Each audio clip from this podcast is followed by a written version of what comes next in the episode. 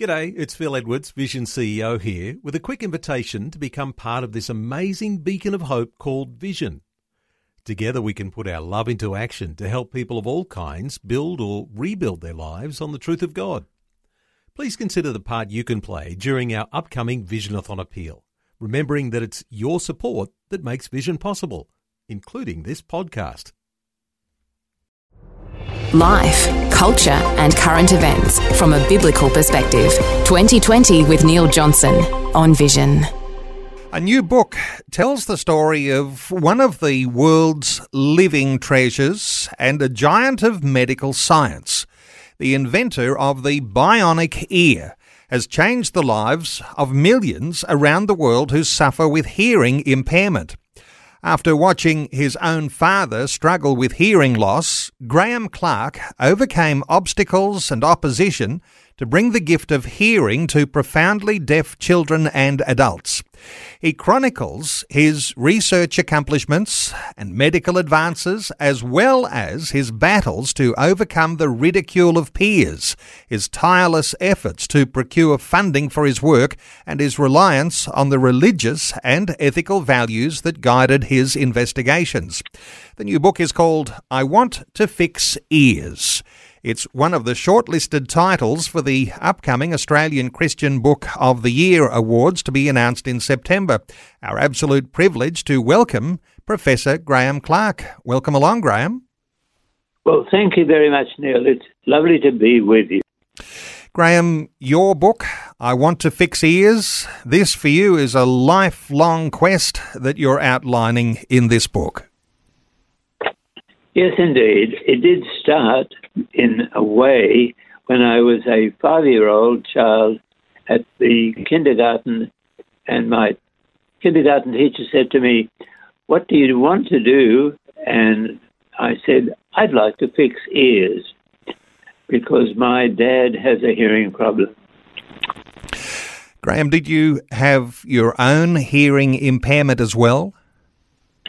No, no, I did lose a little bit of hearing later on in life, but uh, Dad was the one who had a severe, became a severe loss, and uh, I saw the effects of it in his pharmacy and also in our home life. There were many uh, problems that uh, I was concerned about and I wanted to try and help him when I grew up. And that's why I directed my life on advice through medicine. But even there, I did not find a quick, easy answer for, for Dad. And I turned and found research was a possible way of helping. When did you realise that this childhood dream of fixing ears could, in fact, make this major development for people who have hearing impairment? Well, I set out in a journey, not sure where or how it would finish up. Uh, I did the standard training to be an ear doctor and uh, thought that was the way to help, but it wasn't really till I was in a senior surgeon here in Melbourne in Collins Street that I realized how little we could do to help deaf people. And I saw a paper by Blair Simmons in America. He had had some uh, hearing uh, restored in a patient of his, but it's it lit a fire in my belly. I had a fire there for many years, and uh, I left a comfortable specialist practice to become a poor ENT surgeon in, oh, actually a, a physiologist at University. Uh, and um, I then uh, hoped that I could find a way by reproducing the coding of sound with electrical stimulation, we might do better than had been done before. I mentioned in the introduction you are a man of strong Christian faith and conviction. When you're going through the problems that you go through trying to resolve all sorts of issues, getting to a point where you can create an invention that can fix ears.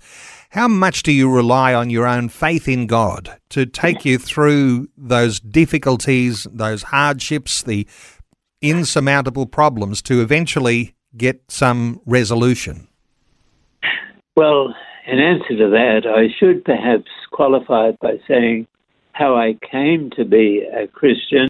Uh, I was brought up in a uh, nominal Christian environment with my parents sending us to uh, Sunday school, but uh, and I went to a Christian school, but it really didn't impact on my life. I became a surgeon, and then I had to do what many Australians did in those days, went to the UK to get asbestos training. And then I came back as the self confident, uh, self made surgeon, which we tend to be. And I was ship surgeon, and I suddenly realized a few days out to sea, I probably had acute appendicitis and I might have to take my own appendix out on board ship with the uh, help of a bosun who was a pretty tough individual. And that thought really terrified me in a way. And I was in a small Catholic hospital, and the nun came and uh, went and took me to the chapel and preached for help. It was the first time in my life I'd asked for help in uh, being a uh, Christian of nominal value, and I came to see a whole series of miracles to get me out of that situation, to meet Christians who believed and showed me how the Bible was the Word of God. And that was a, really a realization that God had his hand on me. And from there on, I needed every prayer possible to deal with all the challenges that turned up in developing the bionic ear or multi channel cochlear implant. I know some might be asking right now, Graeme, do you still have your appendix? I do have my appendix it uh, settled down. Uh, I told the captain about it initially, and then when I got to Port Said, uh, he said he would order me off the ship, even though I told him I felt I was better, uh, improved with some antibiotics I put on board, and uh, I was uh, really all alone there in Egypt until I got prayer answers to getting back home and realizing that God was there and able to answer prayer. A wonderful encounter with God, an answer to prayer. And uh, since then, you've believed in God's miraculous intervention to heal, but you've also understood the capacities that God has given to humanity, those gifts to allow good medical practice. How has your faith contributed to your own development medically? Well, I have always tried to be a good, scientifically based uh, scientific surgeon, and I have never had a conflict with my faith. Uh, I have always prayed when, say, doing some surgery. Uh, I know that however much I know about things, they're never quite straightforward. I need God's guidance in how I ser- carry out operations. I've needed God's help in how to, to manage a team at one stage of 100 people. And I can assure you, as a leader of a team, you have to manage and help uh, quite a lot of people who are uh, quite ambitious in their own rights to do what you feel you should be directing them to. So there have been many ways in which prayer life has been helpful, including raising funds. When I started and tried to develop a bionic ear, I knew it was going to cost hundreds of thousands of dollars. Most people said it wouldn't work. I didn't get funding from the National Health and Medical Research Council, but I was persistent in prayer and I was upheld by the statements of Jesus that uh, uh, if you're persistent, God will answer prayers. And it was answered when Sir Reginald Ansett ran a telethon here in Melbourne for nerve deafness. And without the money from that telethon, we wouldn't have been able to take the next important step to see if hearing and speech understanding was possible. We're talking with Professor Graeme Clark. His new book is called I Want to Fix Ears. It's the inside story on the cochlear implant. It's available from online sellers and wherever you buy good books. Graeme, when you're out on the edge uh, in a new frontier and new developments, new scientific advancements are happening for you, you're also battling skeptics, people who say this can never be done. How do you deal with those skeptics? And does your faith make a difference when you, you're on that path towards a success that you haven't yet achieved? Well, firstly, let me say there were three types of skeptics. Um, firstly, those that uh, were scientific colleague, colleagues who looked at the science and said the science isn't uh, showing that this is going to work. Then I had my clinical colleagues and surgeons who said not only that it won't work, but that it's dangerous and could be life threatening. And then finally, there were skeptics who used signing deaf community who said you should not uh, operate on children, uh, you should use sign language. And so, with all of them, I prayed. I, with the scientists, I uh, at, uh, went and uh, tried to do good science and was happy to talk to them about the science. And they were the first to acknowledge that this really was a major breakthrough. The, the thing about science, the greater the breakthrough you've got, the more criticism you have, and that's only reasonable and, and expected. My surgical colleagues who said it wouldn't work because it was dangerous, again, I had done all I could to make sure it was safe and uh, effective. That is good science. And they too were very uh, uh, supportive later on when they realized how beneficial it was. The signing deaf community have moved around a, a little bit more and do accept it, but there's a uh, um, a feeling that the community was going to be threatened, and uh, they didn't always want to have hearing, which was really quite a surprise when I'd worked so hard, oh, and the team, of course, to see if this would be uh, giving them hearing. And of course, nowadays, most parents who have a deaf child are hearing parents and they want to be able to speak to their children. Take us back to how you felt, Graeme, when you realised for the very first time that your cochlear implant actually worked. Well, a very memorable moment for me. Uh, it occurred in September or December 1978. I was running out of money. I had my first patient, Rod Saunders, and we were trying to see how we could electrically stimulate his brain to give him speech understanding. And I knew that if I didn't have results by the end of the year, well, the whole program might collapse.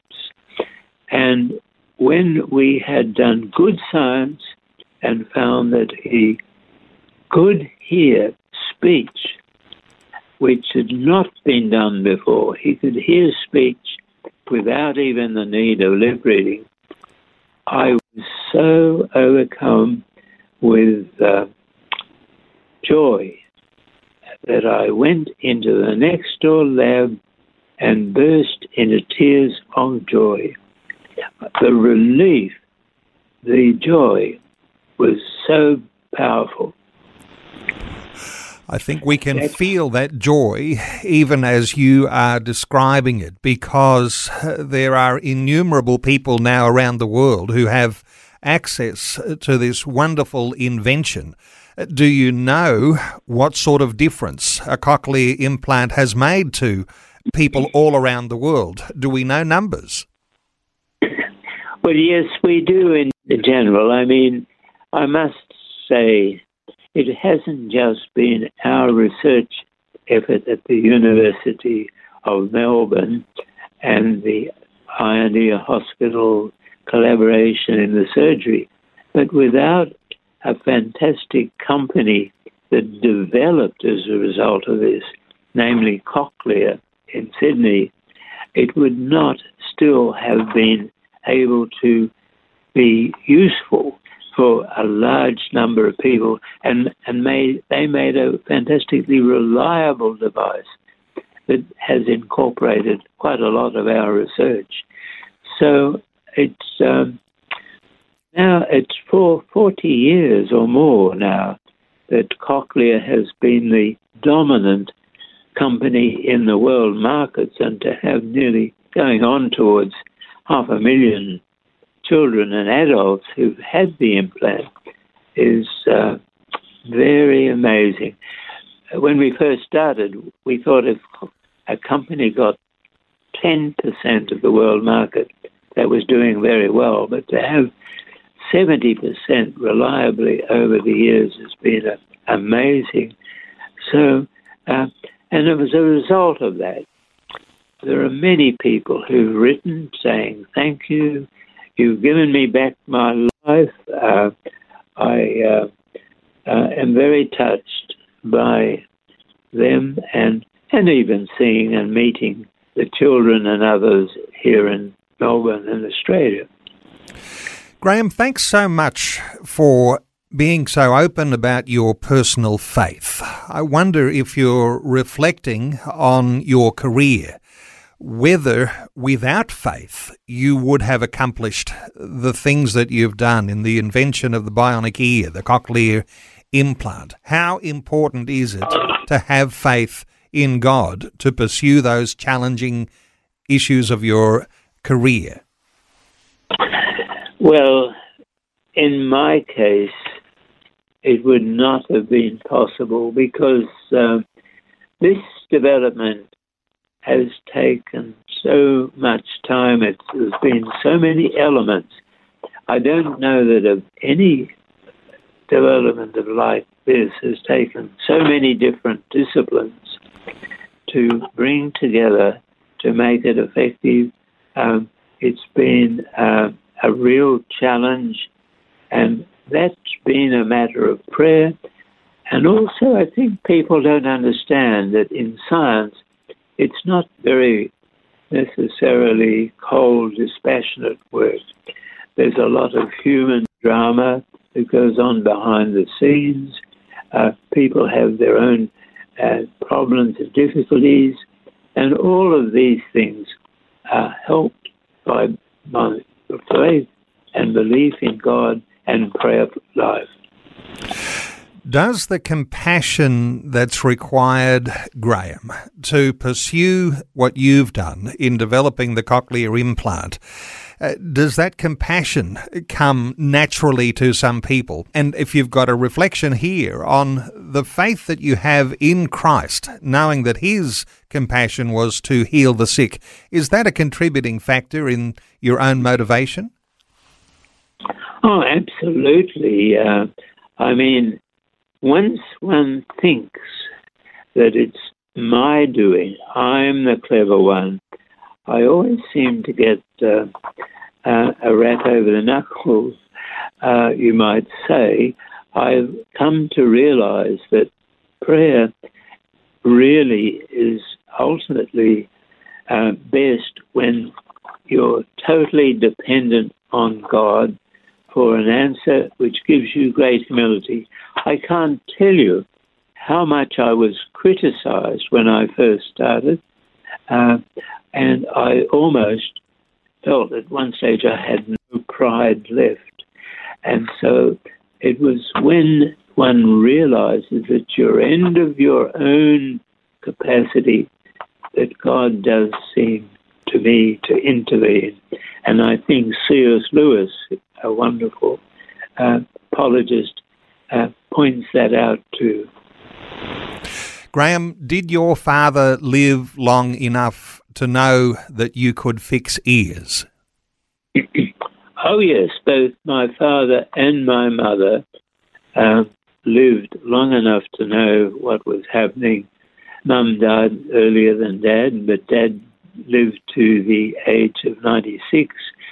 And I think by that stage, he was a little old and frail to have had it but uh, would have been nice to do so. But um, they both felt that uh, they had been blessed to have had one child who's done something to help the handicapped or the disabled with hearing. Professor Graeme Clark, his new book is called I Want to Fix Ears. It is one of the shortlisted titles up for the Australian Christian Book of the Year Awards to be announced in September. And Graeme, we might wish you all the best with that. But uh, thank you so much for taking some time to share your thoughts and to share your heart and your faith with listeners today on 2020. Thank you, Neil, for inviting me to talk about it. Uh, it is close to my heart, and I do hope and uh, pray that if people do read it, they will be touched, and, and that the young generation might read it and be inspired to be creative and to do things in the uh, Lord's work. I think there are plenty of scientists in the past who have done this. Clerk Maxwell, for example, probably one of the greatest physicists of all time, was a very committed Christian, and uh, there have been many, many others. Professor Graeme Clark's book is I Want to Fix Ears. It's the inside story on the cochlear implant. It's available from online sellers and wherever you buy good books. Thanks for taking time to listen to this audio on demand from Vision Christian Media. To find out more about us, go to vision.org.au.